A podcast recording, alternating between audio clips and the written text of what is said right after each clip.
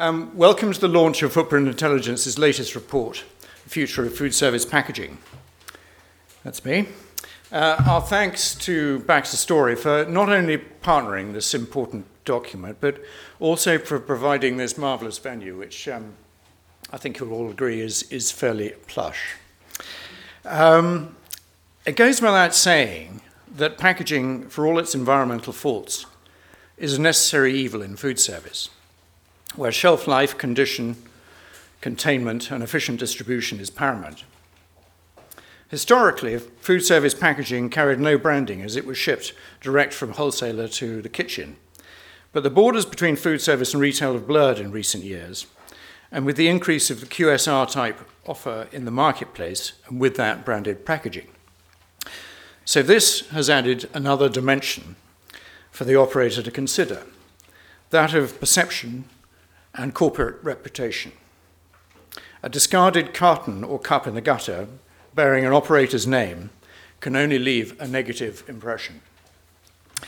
We are shortly to have a um, presentation of the report from its author, David Burrows, which will be followed by a panel session um, moderated by Interrogator in Chief Nick Hughes, who is also the report's editor. Uh, before we go into that, I'd just like to say something about something from a, a footprint perspective.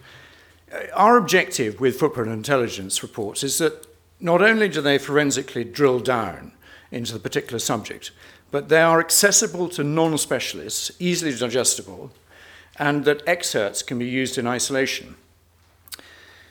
The report goes out on general release tomorrow, but all of you here who have registered will be receiving a download of it in your inboxes this afternoon. I would urge you to read it. It is highly informative. It covers all the bases, it dispels some of the myths, and it creates a clear picture of the status quo. It's a document for anybody wanting to sound, wanting sound insight into the facts behind this packaging quandary, food service or otherwise. And for something of a business nature, it's actually a good read. So, on that note, it gives me great pleasure to welcome Alistair Storey, Chairman and Chief Executive of WSH. Alistair.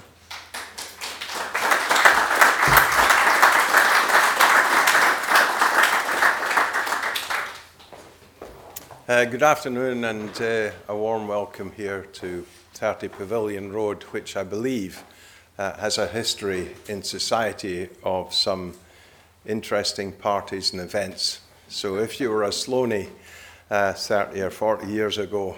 Um, give us some stories. Um, it's great to have partnered up with Footprint and helped to sponsor this report, which I'm really fascinated in. It's a subject matter that is really of great importance uh, to all of us. Uh, and I think that hopefully the debates that start off today um, will help stimulate solutions and options and encourage all the talent in this room to think about ways in which we can play our part. And there's two things that spring to mind uh, for somebody like myself. I think uh, Boris Johnson would describe as a crusty, who's been in the industry a hell of a long time. Uh, I keep telling our team that when I started in industry, we would uh, have a line in our budgets called uh, cleaning materials and disposables and we would reckon that that would be about 1% of um, sales. It's probably anywhere between five and seven times that now. The world has changed and we've changed with it, but we need to think about how we reverse that process. And the second thing that sticks in my mind is that in 1992, I was in Boston and I was sitting outside Faneuil Market, for those of you who know it, and uh, I mean, bear in mind, this isn't that long ago, about a quarter of a century ago. And I was absolutely astonished that people were wandering around eating and drinking food in disposables. And I thought, that's, that's, that's weird, that's amazing. And now it's come to us. It's not that there's anything wrong with people wanting to do these things. We've just got to think of a way that we can accommodate people's wishes, uh, but do it in a more environmentally friendly way. uh, and perhaps get people to moderate some of their behaviour because it's for all of us to contribute. So I hope we have a good debate this afternoon and uh, be fascinating to see what comes out of it. Thank you.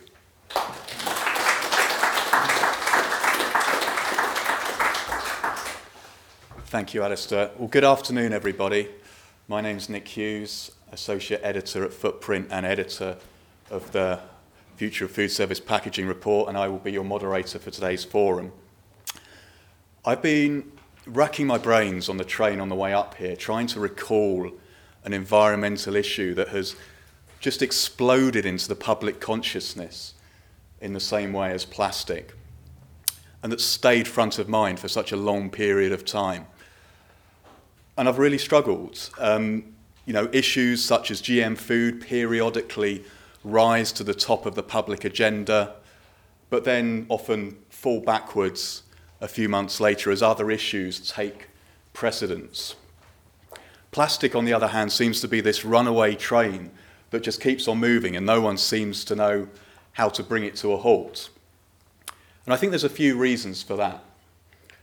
Firstly, the imagery around packaging has been so powerful and emotive.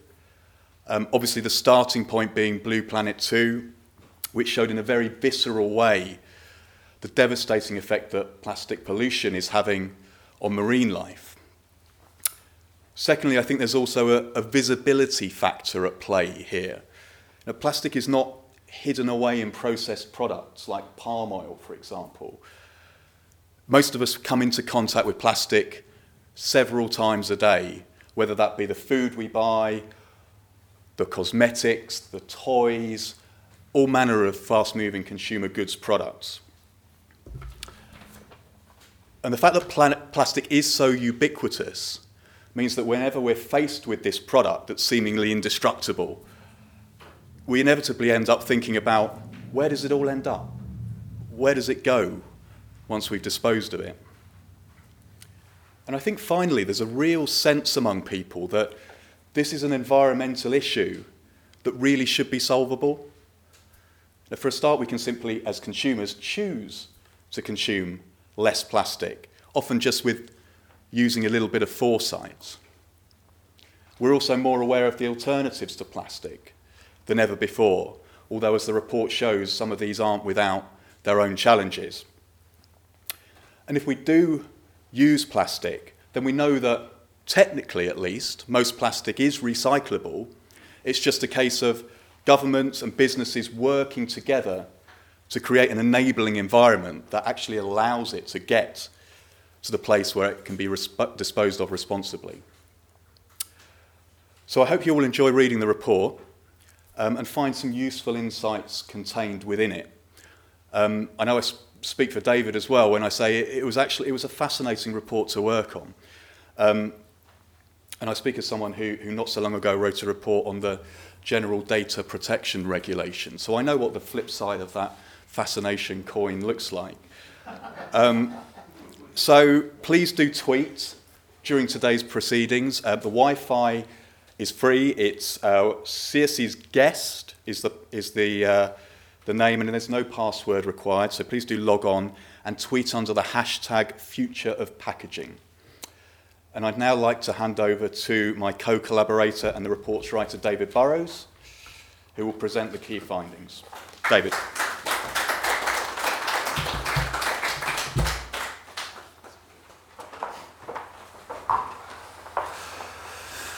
Thanks very much, Nick. Um, I hope my voice lasts the duration. Um, I'm suffering a bit from a cold and a daughter that sees 3 a.m. as a new 7 a.m. So um, do bear with me. Um, as Nick said, this is an extremely timely report, we felt. Um, what we wanted to look at is there's been a lot of focus on packaging. But a lot of the emphasis has been on what's happening in the supermarkets, the fast moving consumer goods. A little bit less so what's happening in food service, the high street um, food to go brands, as well as the contract caterers. Uh, so, what we wanted to do is build a better picture of how, take the pulse of the industry, I suppose, to, to get a feel for how they were feeling about all this. And how we did that was to, um, we spoke to more than 20, I think, experts from up and down the supply chain, um, hospitality businesses, caterers, um, high street food to go brands, waste contractors, think tanks, um, to build up a picture of how they were feeling. And we, I, I just want to thank all those that were involved in the report for all the hours they spent um, being grilled by myself and Nick for the report, because the interviews were extremely candid, and we feel like we've got you know a good starting point here. So there were four areas that we wanted to look at really. Um, how much packaging is out there, the kind of materials there are, uh, how customers were feeling about those. Um, where does it go? Where does on the go packaging go? Um, where does it end up? Uh, we wanted to understand a little bit more about that. Um, how it's treated. Is it recycled? Is it composted? Is it burned? Is it buried? Um, is it none of the above? Um, and then we wanted to gauge really how this industry has reacted in the past couple of years. Are they setting targets? Are they joining the voluntary industry commitments? Have they started reuse trials? Are they switching materials? And all that would give us a better picture of, uh, uh of where we are now.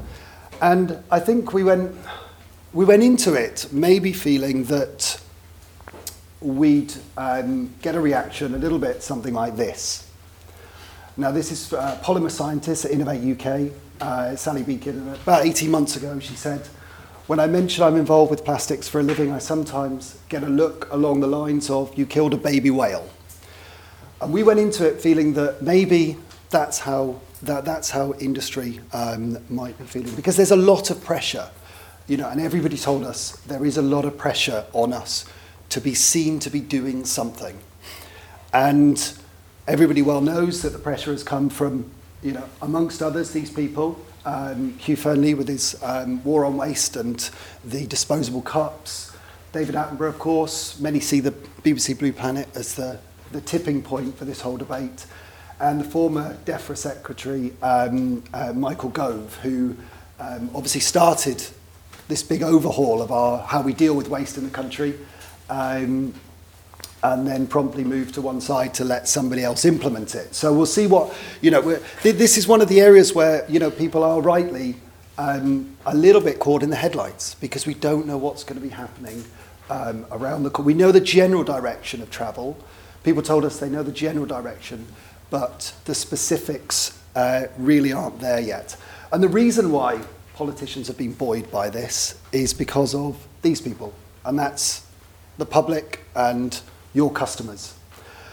And so in the report, um, what we tried to do is pull together some of the data on how the public is feeling about this. And almost weekly, I might even say daily, we get another poll saying the public is anti-plastic. So we tried to, we tried to unpick some of these reports, some of these surveys, um, and see how consumers were feeling.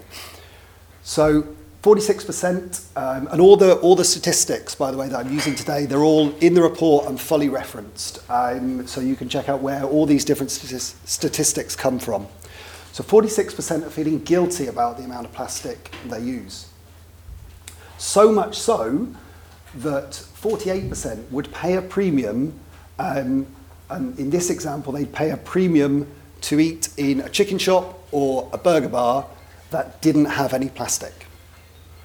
What it would have instead is a moot point. Um, and the other, the other really interesting consumer stat um, is 19% felt it was their own responsibility to do something about it. Um, so almost one in five feel they could do something about it. Um, so it's how the industry helps, helps them do that.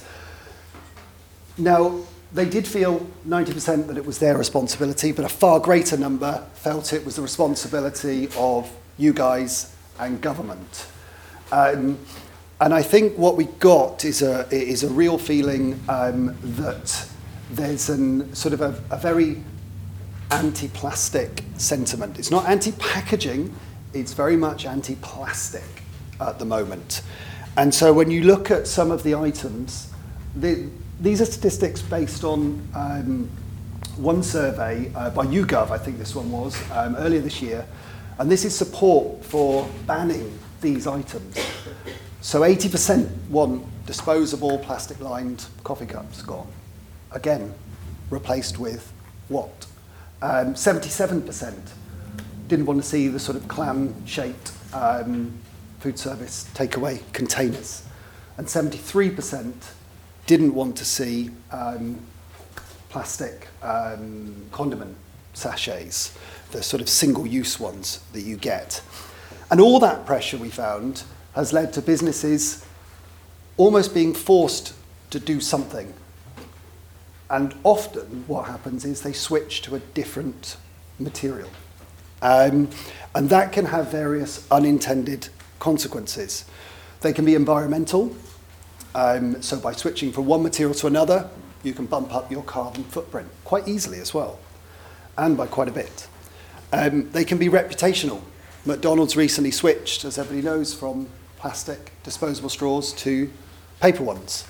And besides the story around whether they're recycled or not, there was also a problem in that their customers couldn't suck the drinks through the paper straws. And 50,000 people signed a petition to say, please bring back the plastic ones because the paper ones don't work.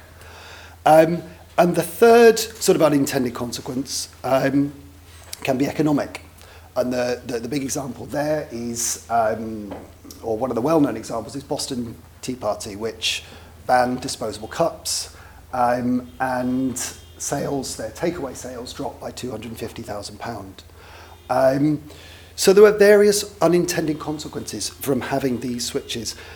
And what, what people were telling us is that they're really stuck sometimes because the pressure is so great. And I think this quote was quite nice um, from Simon at Sodexo, who said, We have some clients that are contractually obliging us to provide compostable packaging. Now, that isn't me singling out compostable packaging um, because they were being told to switch to other things as well. Um, and the problem is they were being told to switch or contractually obliged to switch. And there are two points there. One was that the obligation was often coming from the marketing teams that were after some anti, sort of positive anti plastic PR. Uh, and the other thing was that there was this pressure, despite there being no suitable disposal route for the material, or the fact that it could bump up the overall footprint, environmental footprint. So this is really, you know, this is a really difficult position that, that, that businesses are finding themselves in. Um, and we do wonder whether, you know, enough due diligence is going on. Um, it's great to see um, some businesses that we spoke to pushing back on this kind of obligation and winning business as a result. Pushing back and saying, this isn't the most sustainable option. Have you thought about X, Y, or Z? And that was great to hear. Um, but there's no doubt that there needs to be perhaps more due diligence um, as to what's being put on the market, sold to clients, and used. Um, and that is part of the discussion here. So the pressure's coming from lots of places. Um, what we also wanted to do then is look at some of the data on food service packaging that's out there. And believe you me, there isn't a great deal. Um, so again, we tried to pull together some of the things that we do know. Um, and here are just some of the interesting um, uh, statistics that we found. Um, so this first one, 44% um, of customers to the big high street coffee shop chains will take their drinks away from them. So the first question there is 56% are staying in the store to drink. So is that an immediate win to have ceramic cups, for instance. You could take a lot of disposable cups out of the market that way. Um, at McDonald's, 70% of their packaging is taken away. Again, 30% is eaten on site. Um, so could they look at, and I know they are in Germany. I think, for example, anybody who wants to send me to Germany to check it out, I'm more than happy to. Um, in Germany, they're looking at using um, uh, sort of cutlery, um, ceramics, and things. But still, 70% of their packaging is taken away. And the problem is that last stat that 42% of councils have on the go recycling. So 58% have no on-the-go recycling whatsoever. Uh, that's a recoup stat, I believe, uh, from a couple of years ago. Um, and even that 42% is terribly contaminated. Um, so there's not a great deal of value on it. And um, I think it was uh, Richard Ali from Huhtamaki was talking about the need for a recycling superhighway. Um, because if this industry is going to continue on the disposable packaging route, then that's something we need to certainly look at. And I'll come back um, to, to, to infrastructure in a bit. Um, and Richard also, told, he kind of summed this up um, when he told me it doesn't matter what goes into the street bins, whether it's a cup or a golden bar, it'll be incinerated. And that's probably the case. Um, but there are examples where it can, different systems can work. I think at the Olympics, they had a three bin system um, with dry, dry mixed recyclables, general waste, and compostables.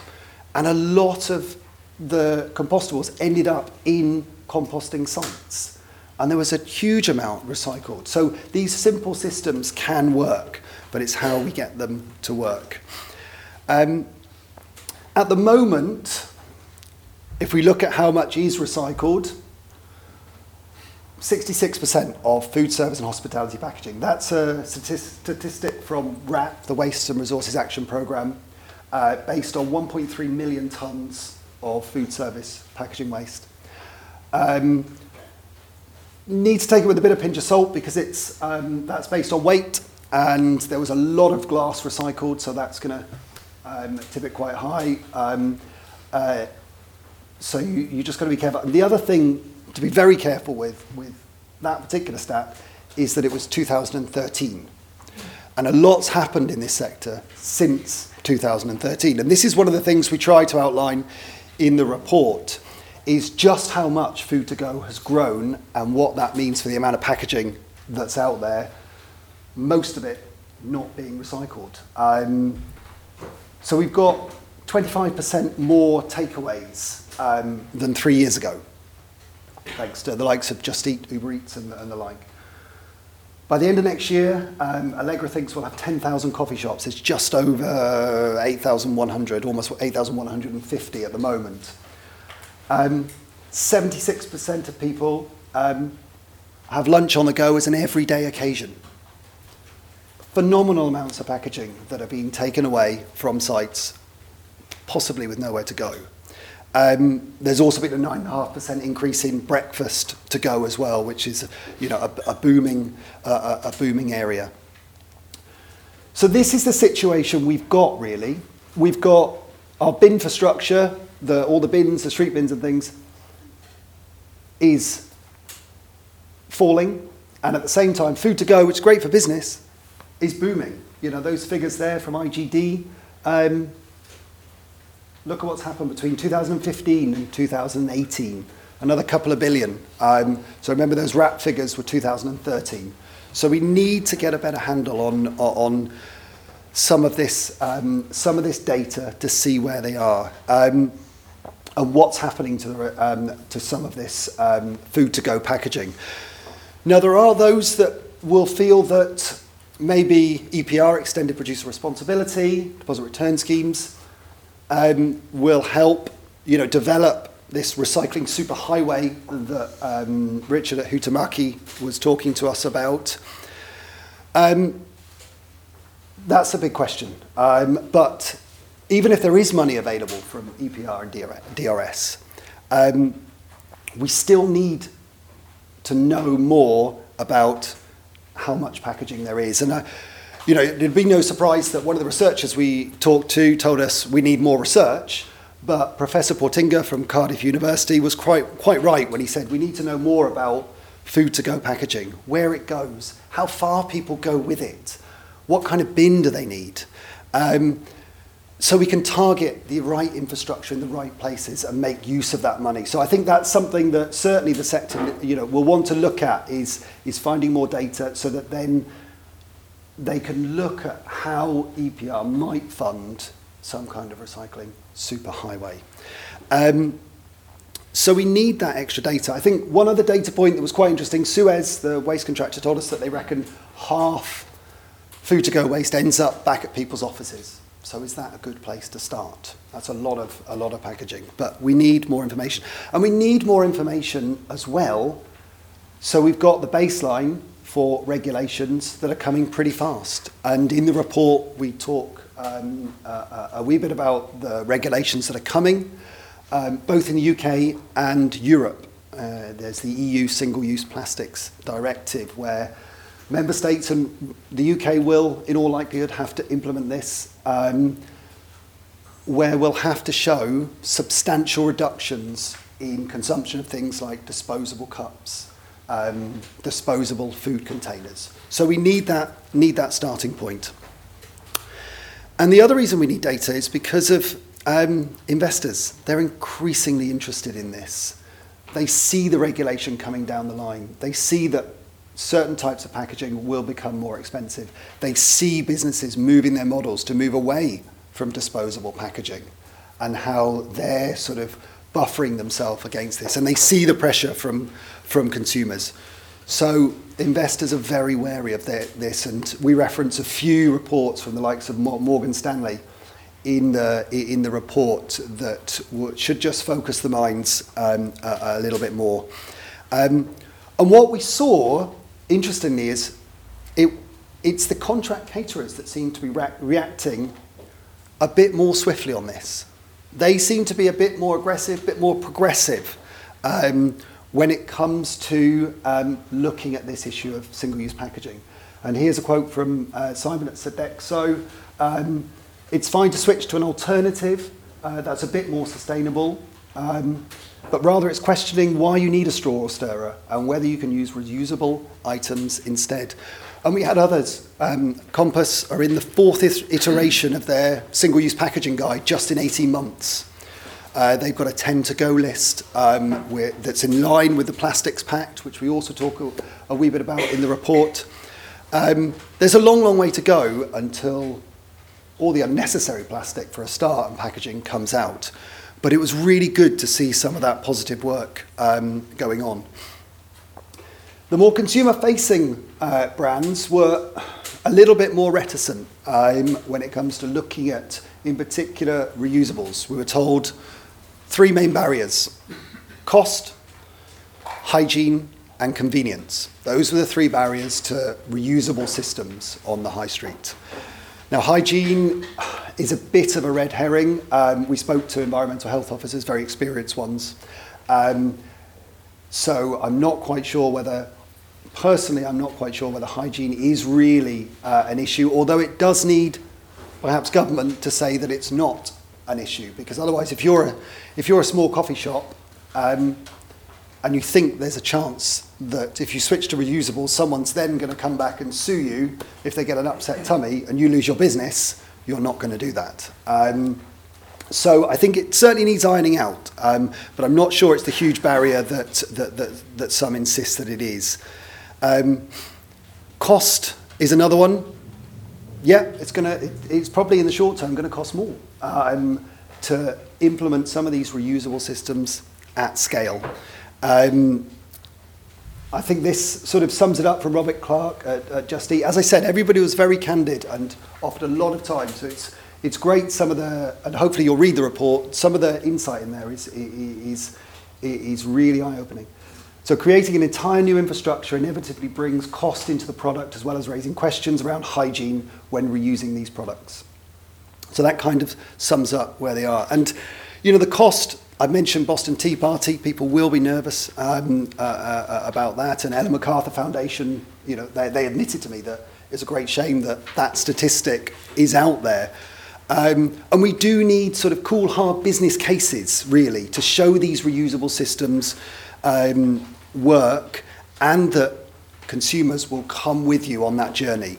Um, and we need, we need more of those. Um, hopefully we might get a better idea um, when cup charging schemes, for instance, start being expanded a bit more. Um, Starbucks um, added a 5p charge to their cups and the number of drinks sold in reusables jumped, I think, from 2 to 6%.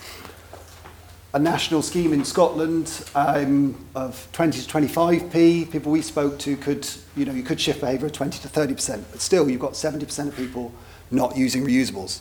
So there's still all those disposable cups out there, and therefore the infrastructure um, infrastructure question. And one of the really good examples of um, uh, disposable, oh, it's not on there. Oh, well. Um, I'll talk you through the stats. Nick um, did a great investigation into um, where compostables across the parliamentary estate were ending up. Um, and in that was a really interesting statistic. And uh, I'm going to have to go off the top of my head now because um, there's nothing in front of me. Um, but monthly, basically, they added a 25p charge to compostable disposable cups. Monthly sales in disposable cups dropped from 58,000 uh, to 15,000 per month. So that's a 43,000 fewer um, disposable cups. Um, so a 75% drop without, and here was the critical thing that Nick found, without an impact on overall sales. So they weren't selling less stuff, they were just doing it in a different way. So that brings me to the, to the summary. Just a brief, I, I thought I'd just leave you with three quotes maybe from the report um, that shows where we are, where we're kind of going, and where we might want to go maybe. Um, but hopefully the panel will talk more about that. So single-use packaging is by far the best option for businesses, and that's something we have to deal with. Um, is it by far the best option? Um, from a cost perspective, perhaps undoubtedly. Food services is a sector built around products that consumers find convenient, but regulators now want eradicated. What do they want it? What do they want these replaced with? Um, another question is it the regulation probably won't take us towards reusables. It'll take us to different materials. Is that where we want to go? And we are having conversations we wouldn't have had just a few months ago. Um, I think this was a Mike at Accessori, maybe. Um, he said one site is about to start charging for all takeaway items. You wouldn't have been able to do that to do that six months ago. So that shows the kind of conversations that people are starting to have and the progress that, that, that could be made. Um, and I'll leave you with maybe a question for the um, first question, or one of the questions for the panel. Can food service match the growth figures forecast without single use packaging and increase its margins? In the long term, maybe. Maybe. Thank you very much.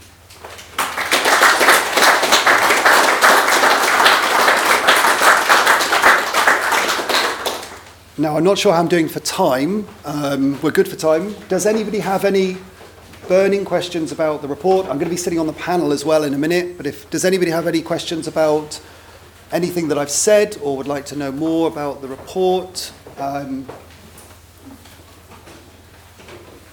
yes. David, you made the point there about the clamshell shell mm. problem. Yeah. Was there any distinction made between expanded polystyrene versus other plastics? Sorry, say that again? Was there any distinction made in that survey between expanded polystyrene clamshells versus other plastic clamshells? It was, I think they said plastic. That, uh, you know, that was there. so plastic, the, the whole YouGov survey was all about which plastic or um, part plastic products would you like banned. So obviously, expanded polystyrene is used in a lot of those clam shaped. Um, but you've also got um, sort of the plastic ones with the lids that you often get in curry houses and things that people reuse for their lunch and things can do.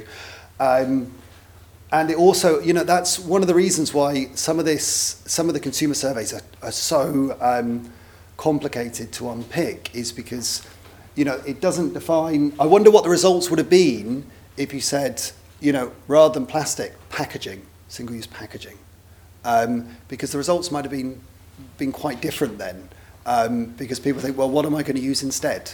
And that's one of the key issues with reusables is, is can we bring customers with us? You know, will, will I want to go into, you know, will I want to go into a takeaway and take a tiffin box and, uh, and um, then wash it up and take it back? Um, my brother-in-law has got a pizzeria, a couple of pizzerias in Edinburgh, and they're just about to start using the aluminium reusable boxes for pizzas. And so it'd be interesting to see these things are happening, and often it's the smaller businesses, the more nimble ones, that are trying this stuff. So we don't really want to be left behind. But if you want um, more details, I can send you a link and stuff to that particular YouGov survey. But often they're very much couched in plastic, not packaging and single-use packaging. Any others? No? Oh, yeah, What, of what was course. the alternative that people were using in the government trial around the coffee cups? You saw the massive reduction in. Or either they were sitting in and having sort of a ceramic cup, or they were bringing their own reusable cups. Was that a government incentive internally to be better on PR, or was that Um, through fruitions? Yeah, I mean, uh, uh, this was so. This was the parliamentary estate, so slightly separate from central government. Um, I think it was just an initiative off their own back. They they put out a big um, announcement around the switch to compostable packaging for single-use materials, and actually this was much given much lower billing um, when when they talked about it. But yeah, I think it was just. Uh, in addition to that, we're also going to try and do this to see if it generates um, see if it incentivizes people to bring their own reusables because you're in quite a captive environment there. People aren't necessarily taking packaging outside of the parliamentary estate. Most people are working there or visiting. So um, yeah, I, think that the increase was probably bigger than they expected, but, but perhaps because of the environment, it's easier to move to that kind of reusable system or bringing in ceramic cups because people are actually consuming mostly on the premises. Um, but yeah, uh, central government's actually taken quite a different approach, I believe, in pretty much outlawing all plastic, um, but not necessarily thinking about what it wants to replace it with. Yeah, I think that's one of the challenges as well, is that how it works. We've got a lot of information on how reusable schemes work in closed environments, and I'm sure Michael from Zero Waste Scotland will talk a bit about this on the panel as well. What we don't know really is when we're in more open environments. You know, we've got the Boston Tea Party, where, as I said, they banned them and lost £250,000. But is that, is that because customers aren't ready, or is it because there just isn't the density of these reusable deposit and return schemes that make it convenient for them? That's the big question. I think, you know, there isn't that density, and consumers need to find this convenient because, you know, 19% said, yeah, we're happy to do something, but what are they prepared to do? And so how can companies make it convenient, I think? And you need that, you know, I think the Ellen MacArthur Foundation is very keen to speak to business. And I'm not, you know, I don't work for them or talk to them, but they said that they were surprised that they hadn't been approached more by some of the big high street brands to say, how can we get one of these schemes off the ground? Because nobody's doing it yet. Any other questions before we move to the panel? Thank you very much.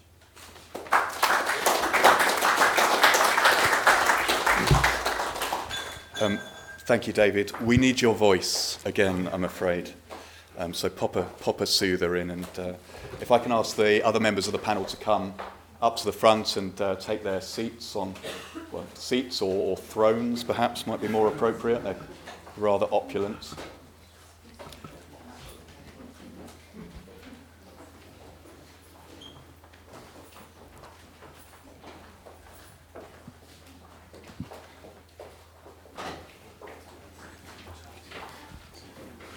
Okay, well, thank you firstly to the panelists for giving of your time to take part today. Um, the intention is this is an open discussion. Um, I will introduce the panelists, but really we want your input, your questions, your comments. Um, so don't be shy and please do feel free to challenge our uh, guests as, uh, as, as much as possible. Um, so closest to me, uh, we'll start with Michael Lenihan. Michael is Environmental Policy Advisor at Zero Waste Scotland. Next to him is Neil Whittle. Neil is a, a man with many hats uh, as Food Service Packaging Association Director, um, Chair of the Paper Cup Recovery and Recycling Group, uh, and also works for Huhtamaki. Next to Neil, we have Mike Hanson. As I'm sure many of you know, Mike is uh, Head of Sustainable Business at today's sponsors, BaxterStorey. Next to Mike is Selena Fernandez. Selena is Head of Environment for Compass UK and Ireland, um, and David has already introduced himself. So, as I said, we will open the floor to questions and comments, but uh, perhaps a, a gentle full toss to ease our panelists into the discussion. Um, Michael, perhaps starting with you, can I just ask very briefly just to share a few key insights um, in terms of what you've learnt about the packaging sustainability debate over recent years that you feel will help inform today's discussion?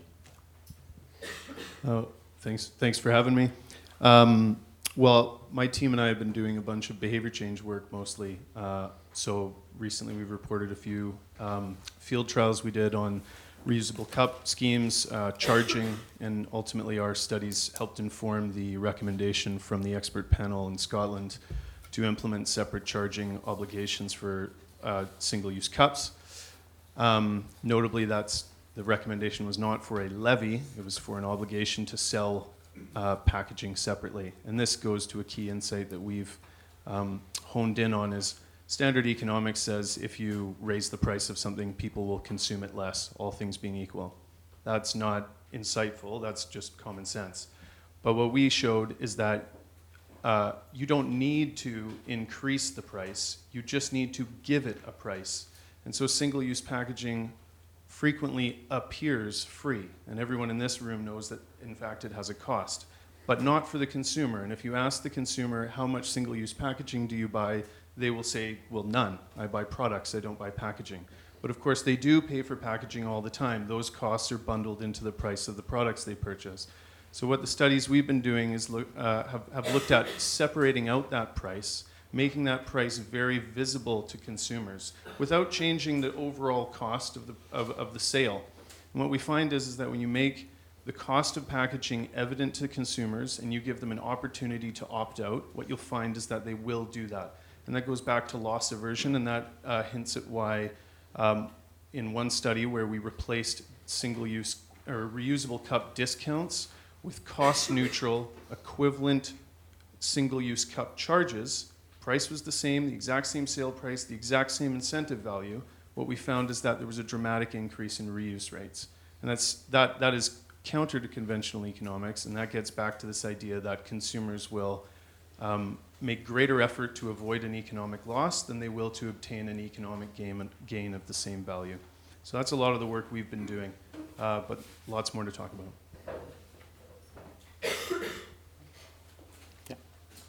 So, sorry, in terms of... Just, just some key insights, Neil, from your experience working on this agenda. Um, okay. Um, I mean, I'm, I'm unfortunately an old crusty as well. Um, is um, 30, 30 years um, I've been working in this industry. And I think it's, you know, the times have changed in terms of messaging that's out there. But one thing I, I would say in the back of that is that actually the companies that are involved in it, the people involved in it, have always actually been working extremely hard on the products and services that they sell. We fully recognise, I'm talking here as a manufacturer or as a paper cup recovery and recycling group or food service packaging, we fully recognise that there are a number of options for consumers. But in certain circumstances, in certain environments, those products need to be single use products that you take away. And that's part of the business model. It's part of the economic model that's out there that makes businesses thrive and survive. But on the other hand, is we all need to know that we do that extremely responsibly. So you need to know the covenants of your raw materials. You need to know your manufacturing processes are efficient. You need to know that you're putting into place and working as a total industry in putting solutions in place for people.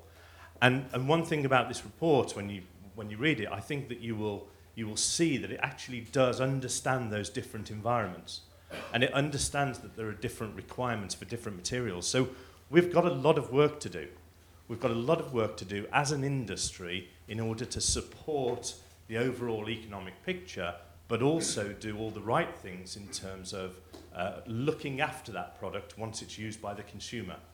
And I think that's truly what we're doing. I think PCRRG is a great example of that.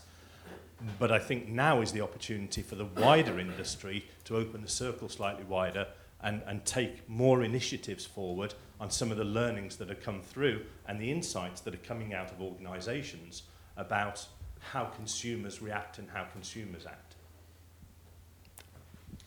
Um, I think the, the probably the biggest thing for me that's come out of of um, certainly working within um, the sphere and the, the, level of importance that's given to packaging over the last, certainly the last few years, is that there is no, um, there is no one quick solution. Um, and the most important thing is that everybody needs to work together on this. This isn't a question, this isn't a, we have, there isn't a solution for manufacturers on their own or waste management companies on their own. Everybody needs to talk to everybody else to understand the whole system, everything from um, the people who uh, use the packaging, the people who want the packaging, the people who make it, the people who distribute it, and then the people who dispose of it.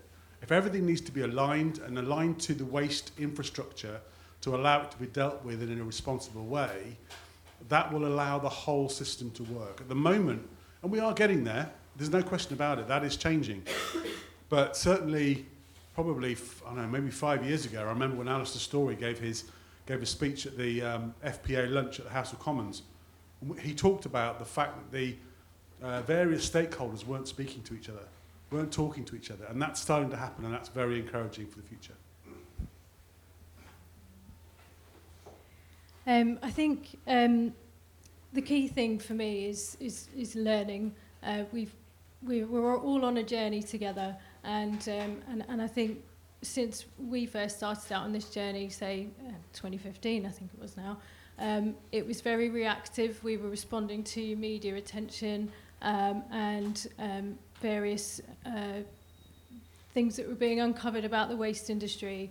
And, uh, and, and we've had to kind of take hold of that journey and, and find the responses to, to some of that attention.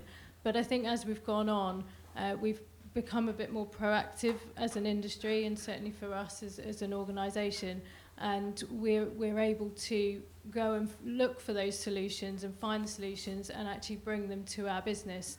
Um, and certainly through our work, um, I know that I'm constantly learning. I constantly have to be in touch with all of our suppliers, industry partners, um, the waste management industry, because this area is moving so quickly uh, and there's so much coming to market and so many new ideas that um, we have to validate those and look at those as to whether they are suitable for our business, uh, and if so, which parts of our business, and make the right recommendations uh, as to where the best fit is for them.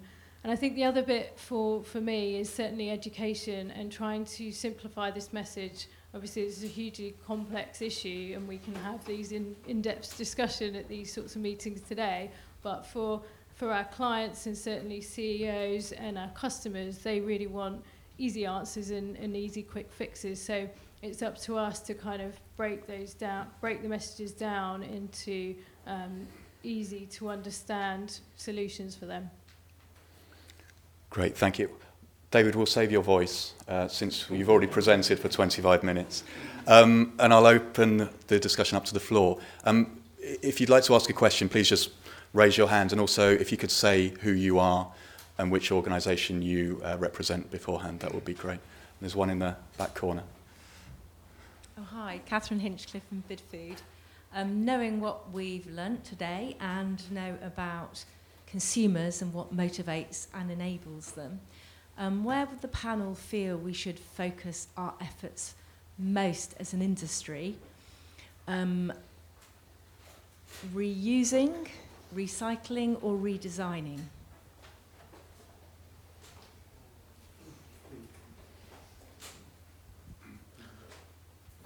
I'll take that one.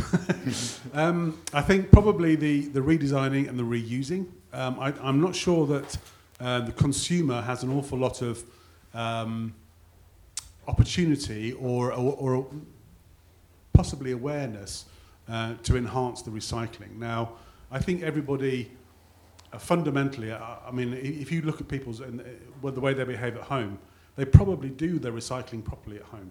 They probably rinse out their yogurt pots and put them in the recycling bin, etc. But for some reason, that doesn't happen at work. It doesn't happen on, on the go. Um, so I think the opportunity for us as a, as a food service uh, industry uh, is to go back to manufacturers to talk to them about um, what, we, what we're looking for in our food service packaging, um, how we can design, how that can be designed for, designed for recycling, because at the moment consumers haven't got a clue what they're supposed to do with the material. Um, and, and also um, working with waste manufacturers to make sure that we have the right infrastructure within the right locations to, do, to recycle that packaging that's then being put forward uh, in front of them. Um, I think there's generally a lack of understanding, certainly from a consumer point of view, and often from a, from a client perspective. I think their clients are becoming more uh, informed by food service businesses in terms of what they can do with that packaging. But sometimes what is recyclable, what we might be recycling at home, isn't recyclable in the workplace. And there's a, that's, a fun, that's a fundamental gap. The yogurt pot at home, you might rinse out and put in your recycling bin. That's, that's not going to happen in the workplace in most situations because of the uh, resources, the infrastructure, um, won't allow that to happen. It's not, it's not, it's not uh, potentially possible. So I think we have a, a huge job to do, uh, and I, but I think engagement, and you mentioned about engagement, that's the most important thing. Um, so I would say it's definitely not starting at recycling, which is where, you know, to make a sweeping generalization, that's where the industry is, is focused. Um, we are focused too much on the solutions that preserve the existing business model and not enough on addressing the real issue here, which is that we face a climate and ecological crisis, and we just need to be straight up about that. And every sector, every industry, every individual needs to change so we address this. And so, insofar as design has a part to play, I would say it is not about redesigning the single use packaging. It's about redesigning the way you provide your product or service. We, we don't need more innovation in, in packaging. That's not what the limiting factor here. That's not what's preventing people from achieving reuse or, or, uh, or preventing um, additional packaging waste. And so, you know, as, so long as we're still thinking about single use, the best case scenario is recycling. And that relies on myriad consumers making the correct choices, having the right bin access, and all of this stuff. And you will never achieve 100%. You'll be lucky to achieve 50%. Okay?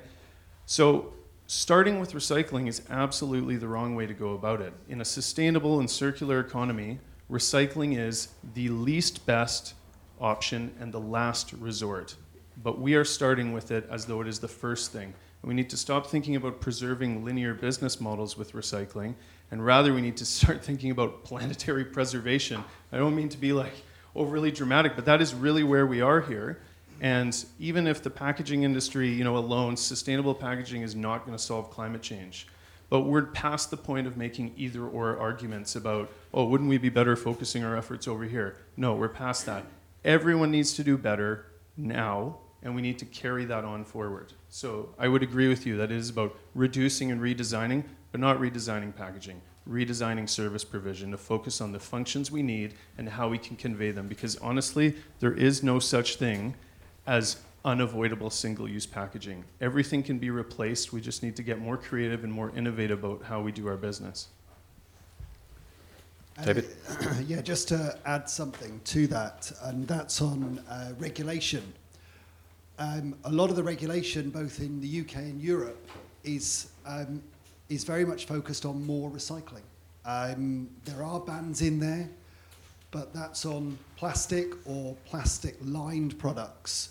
So, what all the regulation is doing, and this is the hard thing for businesses, I think, is the regulation is pushing them to step sideways to other materials that aren't plastic or more recyclable plastic rather than look at some of these model changes that take you to reusables. And I think that's what we have to be careful of here is that the regulation isn't going to take us into this new sort of um, reusable revolution. If you look at it, that won't get us there.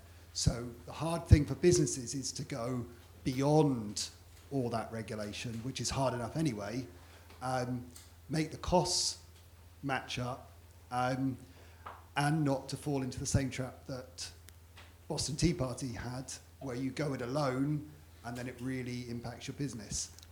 So, yeah, regulation is very much focused on recycling, and so that's one of the big issues for businesses, I think. Great. Any further comments from the panel on this question? I think I think I'd just like to say, in some ways, it comes down to all three aspects because there are so many different environments out there. And I understand what you're saying in terms of you know, a vision of something different, but here we're at a point where we need to take time to consider all the aspects of it. And that might include things like, and they love me to mention, but things like life cycle analysis do come into where we're going in the future.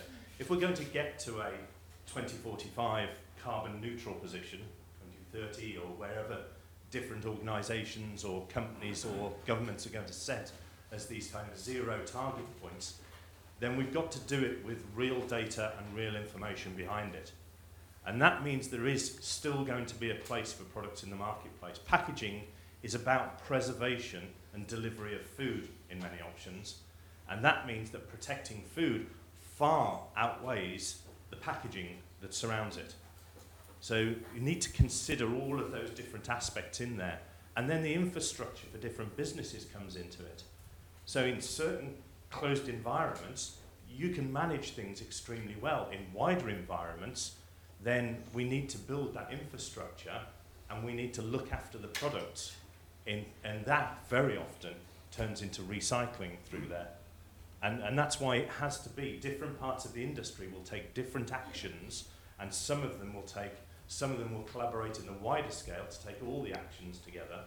And, and that's where we're going to go within this because the, the economic model still you know, is there at the end of the day. It is going to be a challenge going forward, but there are going to be numerous different routes to how we deal with any issues to do with packaging overall, which plays a vital role in the sustainability argument overall. So I just add something. Just my, the final thing I wanted to say on that was, uh, Alastair Storey mentioned it earlier about the, um, the the culture we have here in the UK of grab and go, uh, eating, grazing, eating, walking down the street, uh, picking up a sandwich in the, when you're at a service station in the car and eating as you go, whatever. Um, and that, that, start, that culture isn't going to go away anytime soon. Um, we look after a handful of uh, operations in mainland Europe, and it's, it's entirely different. Um, you'll see there in, in Brussels, and they'll sit in, a, in their staff restaurant, and they'll sit there for an hour, and they'll have a meal on the, with a knife and fork on a plate, and they'll talk to their colleagues, have a coffee, and then go back to their desk. Uh, that just doesn't happen in the UK. So I think we need to be very mindful of the fact that actually, to a degree, uh, I absolutely we need systemic change. We 100% because uh, of where we are um, uh, globally. But currently, we're, we are where we are, and we need to make sure we, we make the best of what we've got, uh, whilst trying to make that, that, that systemic change. Um, I think there was um, uh, we, we need to make sure that everything is, I mentioned before, I'm going over myself, but we, we, we need to make sure everything's aligned, but there is no one, one size fits all. So every different, lo- every single location we have up and down the UK has to have a separate solution because everybody is different. And what, because that comes from inherently from the infrastructure, uh, from the waste management infrastructure, from the recycling and so on across the UK. What you can recycle in Manchester might be different to what you can recycle in Leeds what might be different to what you can recycle in Cornwall. So everything has to have, there is no one size fits all, as I've already said. Selina, did you want to come in on that question? Well, uh, my thoughts have already been echoed by, by the panel. Um, I, I would just add that um, um, the way that we approach things is, is trying to challenge business as usual um, and trying to ask the right questions um, so that we get our colleagues thinking about whether they actually need a certain type of packaging, uh, whether they can move to reusable options, and, and thinking about reusables in terms of what can be washed and reused on site in terms of crockery, uh, but also what reusables can be brought in by the customer, uh, like a reusable cup, uh, or even deposit return schemes. So it's around trying to find the right solution for the right type of environment. Uh, and also um, echoing uh, what Mike's just said about recycling, all of our sites have different waste contractors and may have different uh, recycling capabilities uh, available to them. So it's around having those conversations with your waste contractor as well because some of the, the plastics and other packaging materials could actually be, be collected and recycled and you may not need to essentially move away from a certain type of material.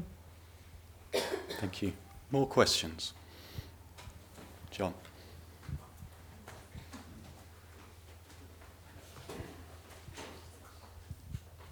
Thanks very much. John Twitchin, uh, occasionally work for Footprint, but not today. Um, so, my, I suppose one point, first of all, I think, David, you mentioned it, um, just to, I think, correct the Boston Tea Party position, uh, which is that they chose specifically to do what they did, and they planned, they assumed that they would lose takeaway custom, so that they didn't suddenly realize, wake up one day that, you know, they're out of business. They planned what they did. So I want to make that point clear. What they did is they showed incredible leadership uh, and demonstrated what the effect is. The effect is to drive behavior change um, as well as drive some customers away. So I think they've done two things and they need recon- recognition for that. Um, my second point, I think, is um, there's been a couple of uh, comments along these lines uh, from the panel, which is about um, the economic model. And the economic model at the moment, some of these choices that are being made by businesses, not by consumers, they, you know, get what they're given, what they're offered. Um, but the economic model is one where the costs, all the costs, aren't necessarily incorporated because they're external costs by definition. They're not regulated, they're not required, they're not paid for. So someone else is paying. Someone who picks up the 500,000 coffee cups that are littered every day for example. So when those, all of those costs are taken into account, the model's different. So you might want to comment on EPR and where that's coming. Um, because the sooner the better, in my view, it will change the economic model and we'll all make different decisions. My third question, therefore, is around reusables, refillables. Um, and what, what position of leadership, what position are uh, each of the panelists going to going to look at or take or are planning. They might not want to, you know, blow their PR um, uh, re- re- uh, reveal that's coming up in, in a few weeks' time. But what are, what are you going to do differently and better when you go home today? Thank you. Who wants to tackle that, Michael? Good man. Um, yeah, great, great points, especially on the externalities front. Um, single use packaging is cheap, and in fact, uh, the whole we wouldn't be in this situation with the environment if all the costs were borne by the companies and the business models, right? The reason things are profitable is often because the costs are externalized for free onto the environment. That is why we have a climate crisis. That is why we have an ecological crisis. So, under this, this accounting error of a system we have, there is nothing cheaper than single use. Um, and, and that's an unfortunate issue, and it's one that governments need to, um, to correct. And, uh, and through things like cup charging and so on, that is where we're trying to bring these things to bear. Um, but that'll take time. I think what's important to recognize is that um, the question here is not whether or not we need packaging, right? We've had packaging since we've had human civilization. So no one's saying that that needs to go away, but it's whether or not it needs to be single use and it doesn't. And um, single use is not a category, it's not a product category, it's an approach to providing services and products. And the approach is one where you replace labor with material. That is it. So think about it that way because that is really what's happening, okay? You are saying it is too expensive to wash something. It is too expensive to dry it or stock it or reverse logistics it or whatever. It is much easier to have a linear model where we just keep shooting out the same material. It is easier to, to flog off 100 single use cups than it is to wash one 100 times. That is why we have single use, and in every instance where you find single use, that is the business decision that is being made. And there is no such thing as unavoidable single use items every, we need to focus on what functions they provide, what essential functions they provide, because a lot of them are superfluous things like, oh, branding and, and consumer influence. Well, those can be done in many other ways. They don't need to be glued to the package, right? But where there is an essential service, let's get creative. Let's figure out ways of delivering that same service in a different way, and we can do that. And that you know, this industry has some of the most innovative and creative people around. Why are we so busy focusing on recycling? It is it is so boring, and it's been done for 30 years. Let's move on. Neil, j- just, I mean, you, clearly, as chair of the Paper Cup Recovery and Recycling Group, d- how do you see Do you see that as a bridge to a reusable future or as a, s- as a potential solution in its own right? The group's function was because the product was there and the industry has to take action on what it's doing. And it, it looks at different um, products, it looks at different streams. We've got a lot going on around all of this as well. I mean, in the meantime, we've got consultation papers out on consistency, we've got consultation papers out on plastic taxes, we've got consultation papers out on DRS. We've got a lot of things going on in this arena that do. Now, change will, will come from the way that consumers act in terms of it. But just from a PCRRG point of view, I think that the 40 organisations that are within that got together because they recognised that there was action to take. And there is other organisations and other companies that are doing similar in the different environments that they work. You touched upon the House of Commons, which you know is using compostable products, which have now, and I think the statement was made, is they've now ensured that that waste stream is working for them. And initially, they had some problems with it. So you know, all of these things, the infrastructure that's there, is is going to have to change anyway to cope with the way that we are currently living our life. And as we change it, it will need to change again. And that might be then, and Mike touched upon it, different facilities. You know, different facilities to have different washing facilities available for them so that you do hygienically clean something. And I'm not saying that, you know, that's necessarily the point was made in, within the one of saying that's not the most important thing. Of course you can use a dirty product. You know, that's your fault if you, if you get ill from it. That's, that's not the way that real life works. I mean, you, d- you don't want to use a dirty product. So you need to have those facilities. And that might come down to the way that offices are going to be built in the future. That's the way that different facilities are going to be built. But in the, in the meantime, the industry is getting together and putting something in place. And a good example of that is if you've got 100 people working in an office and you don't have those type of facilities built into it, one, you can go and try and find a way of doing it, it's fine. Second is you can put in some facilities for your staff that then help them dispose of their products and different types of packaging and different types of waste overall in the most efficient way. So there are lots of ways that we can approach this, and it doesn't all come down to, to recycling. There are many things, and food waste is one of those key factors in there as well. Is how do we deal with that in the longer term, and we've got to find ways and facilities of doing that. In answer to your other question, is I hope that I live my life in a, you know, in a very good way.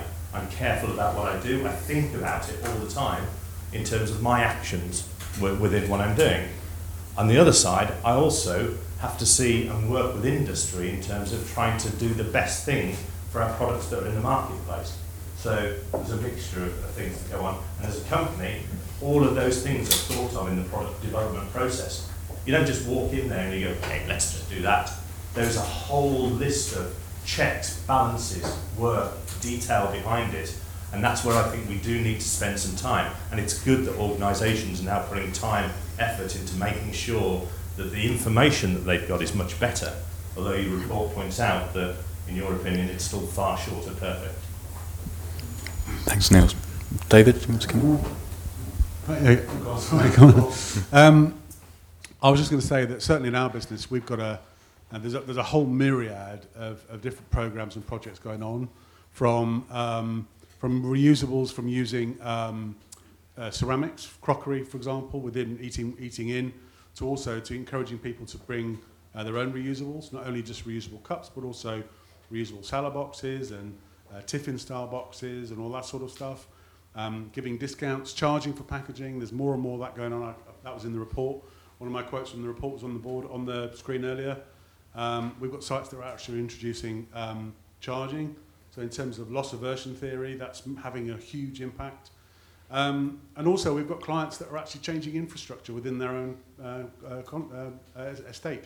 So we've got a, uh, one particular client uh, across the whole of the UK, and they're actually going through a program of change. So they're actually introducing um, uh, more robust dishwashers as they refurbish their tea points and what have you throughout all of their buildings in the UK. So they can take into account getting rid of all of their paper vending cups. They're all going across the whole of the UK, and they're introducing ceramic mugs. Clearly, the one, the one thing you, I'd say on that is you've got to be careful that the balance is right in terms of those ceramic mugs are looked after and they're not broken too quickly. Therefore, you get enough uses out of them to make it the right way to go to go for a reusable rather than uh, a disposable. But as long as that's all in place, then I think that's what's happening, and it's certainly we can see it in our business happening now. Yeah, I take your point entirely on Boston Tea Party, and it wasn't. I'm certainly not saying they shouldn't have done it. I'm, I'm really glad they did. But what business, other businesses are now doing is being able to point to them and say, "Oh, it's too expensive. It doesn't work." And the problem wasn't with what Boston Tea Party did. It was that there were not others doing it to give you the density and make it convenient for people you've got to have, if you're going to do a reusable scheme on the high street, and I would love to see, for example, some of the big high street brands get together and try it in a small town, for instance, have a deposit and return scheme, see if it works. And I'm sure you'd get, you know, more towards the figures that Nick found on his report with no impact on sales rather than the Boston Tea Party. So I think you do need that density. And just on reusables, I think um, the other thing that we need to look at is is this a missed opportunity? Because there are small businesses trying these reusable schemes, um, and it's going to happen pretty quickly. Uh, so if the rest of the industry isn't on board, then you could, you know, you could well miss out here because there are real branding and marketing opportunities there as well. Like I was talking just before um, this event about um, Starbucks reusable cups. It looks like a disposable Starbucks cup. There should be some differentiation there. You know, still know that it's a Starbucks cup, but it's a reusable one. And then they can start getting some reputational branding benefit from these reusable schemes. I think um, attitudes to introducing reusables have certainly changed. Um, I remember about a year and a half ago receiving a complaint from a customer. They went to a site and there was only disposables available um, and no reusable crockery at all, even though there was a seating area. And when I challenged the site, they said the dishwasher was broken. Um, and you know, certainly minds have changed a lot since then because now we have our sites proactively introducing reusables. Uh, one of our uh, very large contracts in Wales has just completely removed cling film by introducing reusable containers uh, back of house. Um, we've got lots and lots of sites removing uh, their paper cups, replacing them with, with reusable cups, incentivising uh, customers to bring in their reusables. So it definitely is um, certainly changing uh, in the minds of, of our consumers and our, and our own people as well. Thanks, Selina. Further questions? The front. Uh, as we jump towards reusables, are we in danger of sort of going away from our kind of carbon neutral goals by shipping lots of crockery over from China in the cheapest possible, you know, thinnest possible material, which will then get damaged, whereas manufacturing a plastic cup in the UK could have a lot less you know, sort of carbon impact. So I guess that's a question about life cycle analysis to an extent, isn't it? Okay, so again, the data is it needs to be comparisons that are made. So now I switch back to a slightly different hat, okay, so I wear them occasionally, which is that, the, that along with um, Stora Enso, Huhtamaki published a life cycle analysis which was done completely independently uh, by VTT, which is a very experienced organisation. And what it tells you is that there are certain thresholds to consider. And if you don't consider those thresholds, then the long term position, you may never get to where you want to go. In certain circumstances, it works. When you recycle something, then you reduce that carbon impact because you bring those fibres back into, into the system, a bit like plastics, and we're talking about how much more uh, recycled plastics can we get back into products. So there are definitely certain circumstances where you know, the life cycle analysis will do exactly what you're saying. It will question whether or not you're ever going to achieve that point.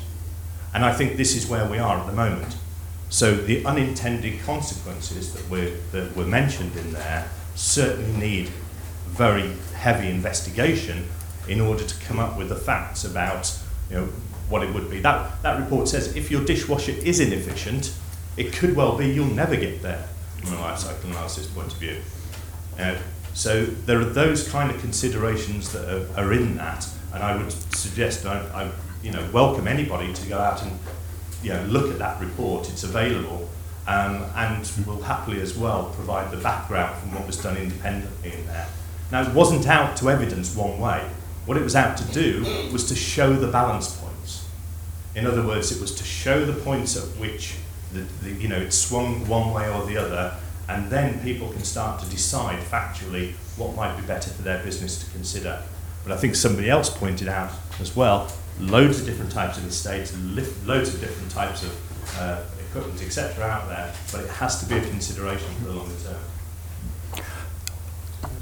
Mike, Mike, can I ask you to be brief because I'd like to touch on regulation before we yeah just just very close. very quickly then um, I'll refer everyone back to the waste hierarchy and I think that's the way to look at it in terms of uh, prevent reduce reuse recycle and so on so the, the top of the hierarchy is prevent so let's not wait let's, let's not make the waste in the first place however we need to be realistic and understand that that isn't always possible but what we probably can do is reduce the amount of waste we're producing so for example Selena mentioned about um, cling film and getting rid of cling film and replacing it with reusable Tupperware style boxes. You might not be able to get rid of all the cling film, but you might be able to get rid of half the cling film and have some Tupperware boxes. So it's about balancing and understanding your operations, your locations, and your infrastructure within your site as to what's possible. But if we can't prevent, I'm almost certain we can reduce. So we have, thanks, Mike. We have a, about five or ten minutes left. I'd just like to touch on regulation because you know that frames a lot of the conversation. It's something we haven't touched on a great deal. There's obviously been a raft of policy proposals brought forward by the government. Um, so it'd be great to get the panel's view on are they the right ones? Do they go far enough? What's missing?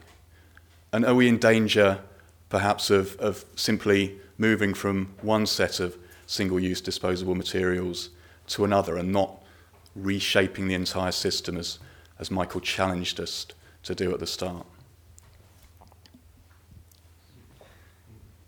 Um, well, I'm quite excited about the legislation that might be coming, as one can be excited about legislation. um, I think I think they are the right um, pieces of legislation, but I think um, they couldn't come soon enough. It feels like uh, the industry and consumers and businesses are, are ready uh, for legislation to come, but we've we've got a few years uh, and a few barriers in between um, for for that to come forward. Um, but I think there is a danger because there are there are four different pieces of legislation, uh, and the timescales are not really aligned and led by different parts of government. There is a danger that they could be poorly implemented and not complement each other the way that uh, the consultations set out um, to, to work together.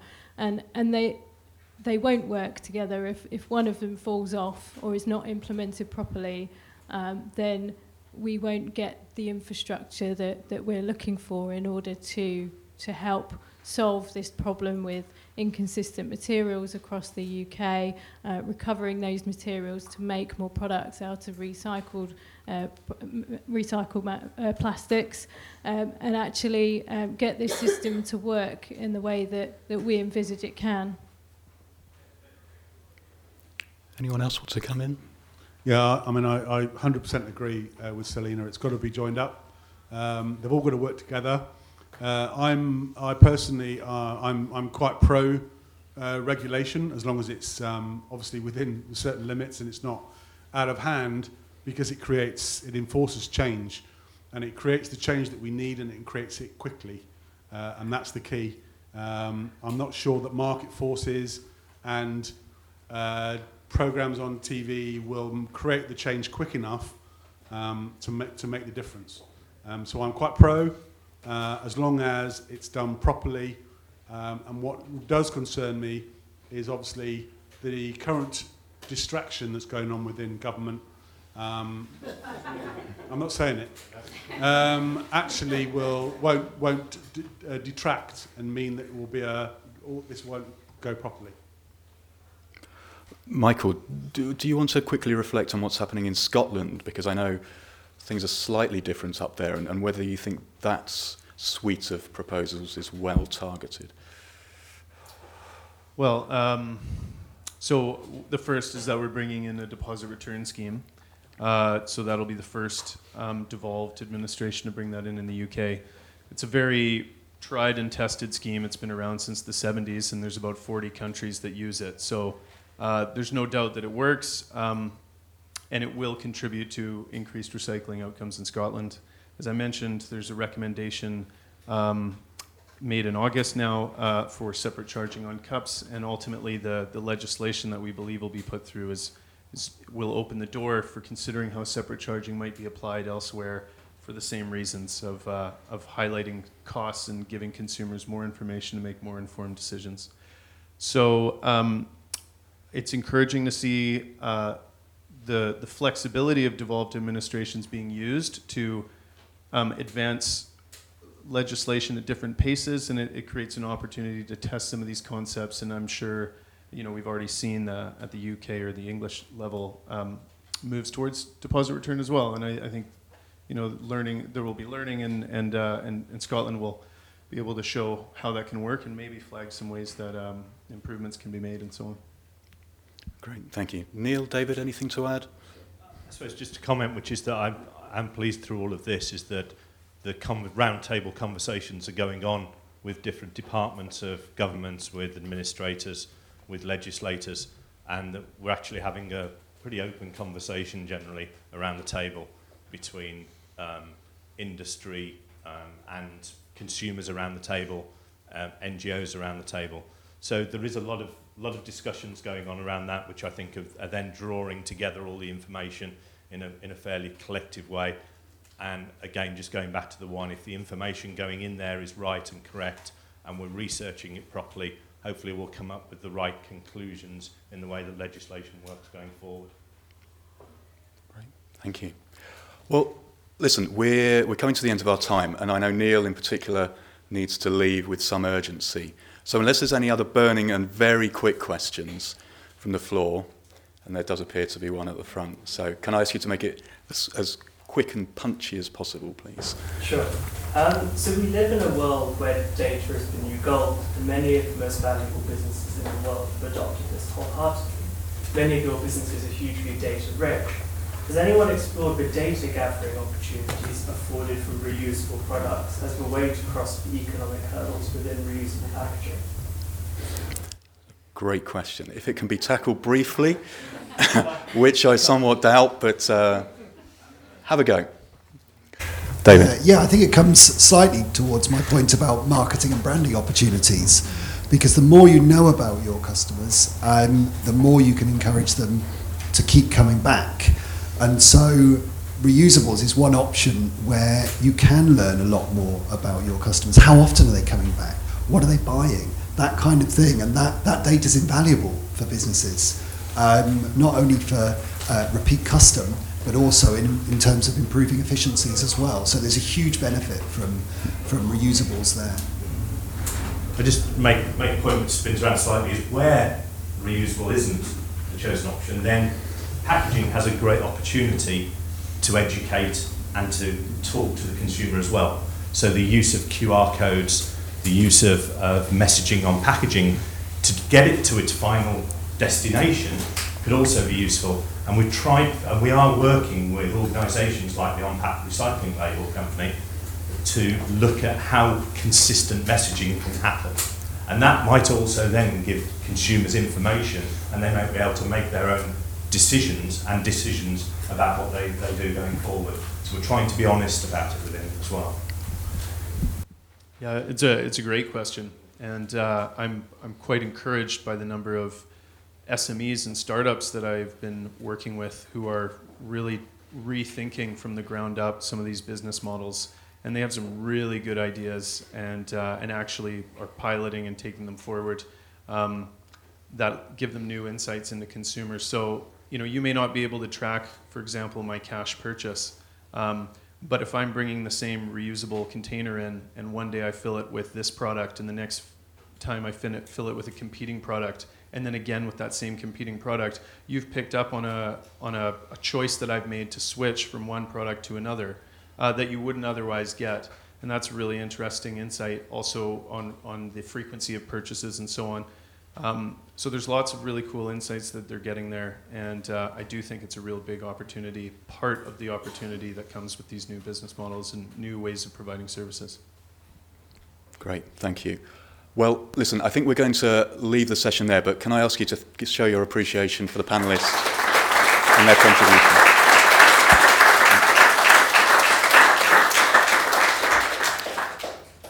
So it falls to me to offer a few concluding thoughts. Um, and I hope you agree, it's been a, it's been a rich discussion.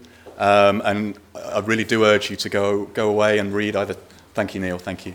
Um, read the report either this evening or, or tomorrow, um, because I think it's, it's a really good moment to be producing a piece of content like this, um, because this is an issue that's not going anywhere, it's not going away. And as David framed in his initial presentation, the growth tra- trajectory of, of food to go is predicted to increase, I think, by about 10% up until 2025, according to IGD. So there are real questions there about how that growth can be sustainable. Um, can we, you know, can we do so in a way that doesn't rely on single-use packaging, but retains margin at the same time? Um, and we heard from Neil about the role of packaging. You know, it's important for preservation. Uh, it's important because people want convenience. Um, and in the food service sector, it's such a fragmented industry that there's no one size fits all solution. Different businesses with different infrastructures will see fit to, to, to have different approaches. And Selina told us about some of the job that businesses have to do of educating their own clients. if clients are coming to a caterer asking for a particular packaging type, do you know that there is a route to disposal for that material? Or can you work with the client to try and educate them that actually this might be a better solution? And Mike told us about the collaboration that's happening, happening across the supply chain. Conversations that perhaps weren't happening five years ago are now common. And there's more of a, you know, more of an approach in terms of thinking about redesigning packaging with recycling or recovery or reuse in mind, or at least to have some kind of value for the end product. Um, and it seems apt to end on Michael's challenging views in terms of, you know, we need not to focus necessarily on solutions that reinforce existing business models, but to look for solutions that actually create a better system overall. I think that's the challenge that all of us will face in the years ahead, and perhaps in five years' time, if we were to reconvene this group, we might be some way along the path to achieving that better system. So, thank you very much for attending. Um, there will be drinks served next door. It's a Monday evening after all, so what better time to uh, have a glass of wine or a beer?